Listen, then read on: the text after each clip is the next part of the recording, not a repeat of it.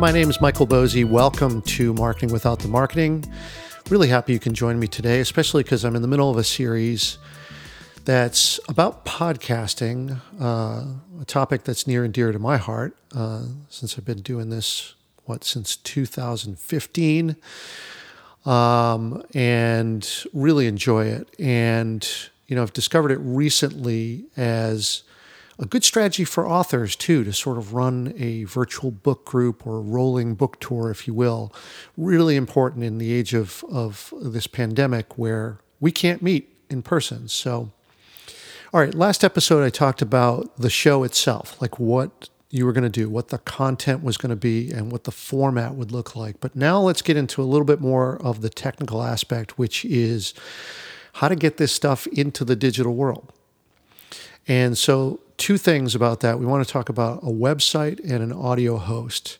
Let's start with the audio host because we really do need to have a specific service to be able to host audio files, which are generally larger than image files or other things that we might put on a standard WordPress site.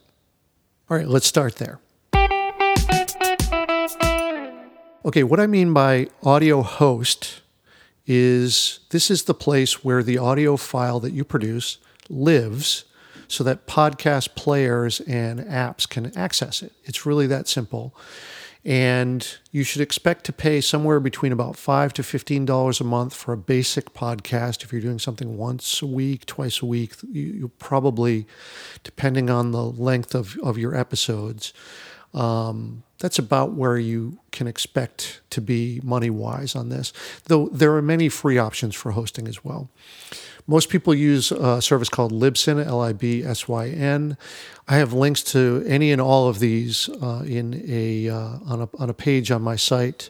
I left a link in the show notes for you. It's controlmousemedia.com/podcasting-equipment.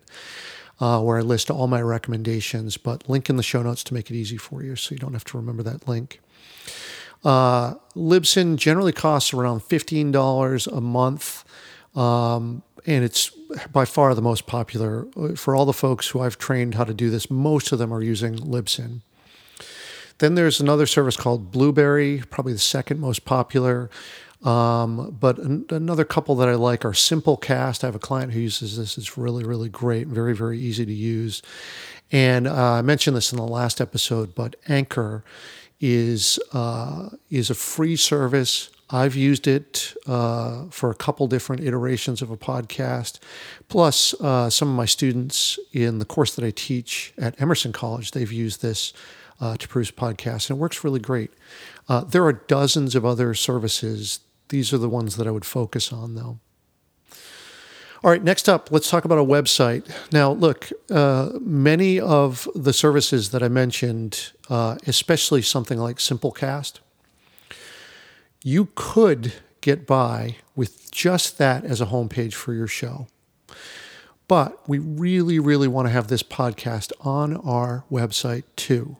And there are two big reasons for this. One, your website, your author website, is your hub.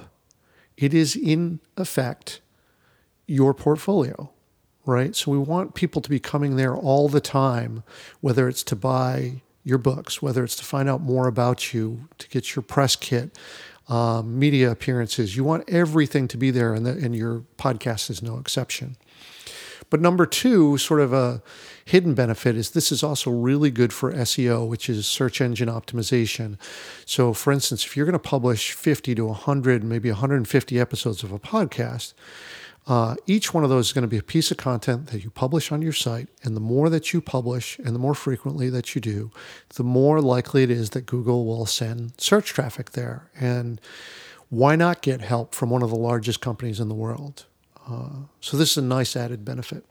Now, I have a whole series on this about SEO. I left a link in the show notes for you if you're new to this topic. But both of these things, your author website is a hub and SEO, they're both good for you and your book or books where you're accumulating attention and accumulating authority for the digital representation of you. All right, so how do we do this? First, it's just a section on your blog, right? So You have the audio file, your podcast episode, hosted with your audio host. And on your blog, you just create a post, market category podcast, and then you embed the file from Libsyn or Blueberry or Simplecast or whatever, embed it in your post. All the audio hosts have the ability to do this. They make it super, super easy to do. Then you simply add some show notes, right? A description of the episode, maybe 2 or 3 lines. You want to put your discussion questions right in there. And of course, any links that you mention, just like I do in this podcast, is, put the links in there. So that's real easy for people to click through, and they don't have to, type in links. Much like what you would do with a blog, you have an excerpt with a brief summary for the podcast feed. That's probably about 165 characters or so. And then you publish once or twice a week. Now, while this may seem like you're blogging, I really have to get into something that's super, super important, because it's a huge difference between blogging and podcasting, and that is the launch. The launch is very, very different in podcasting. With a blog, you can just start writing, publish, do it regularly. All that stuff is really good. With a podcast, I'll cut right to it. You need to have 18 to 25 episodes ready to go so that you can launch them rapid fire over an 8 to 10 week period. Why do we do this? Because you get help from Apple once, and that's at the beginning of your podcast. If you're lucky, you can get into the new and noteworthy category, and most new podcasts, this will happen. And when that happens, Apple's going to put you to the top of the list in this category, and they're going to make recommendations for your podcast. This is the only time they're going to help you, right? So after this 8 to 10 week period, you're on your own. And I learned this the hard way with mine. When I started this podcast in July 2015, I started off, like a blog. I just started publishing episodes once a week. I've stuck with it regularly. All that's great. But I didn't get that initial boost. All the listeners that I earned, I had to do this organically, one at a time. And I really wish I had done it in this way that I'm describing now. So now when I work with clients, this is a requirement. I want to see 18 episodes at minimum. I'm happier with 25 or so. And then I want to do 2 to 3 episodes per week, just hammering the iTunes feed so that we can gain some momentum and gain a lot of new listeners up front. You just won't get the chance to do this again. And it's really a shame to miss out on this opportunity. Now, I got a whole episode on this. I left a link in the show notes. Once I got to 50 episodes, I thought it was worth sharing this secret. And so I left a link in the show notes for you so you can have a listen to that episode as well and get the launch right. Really important.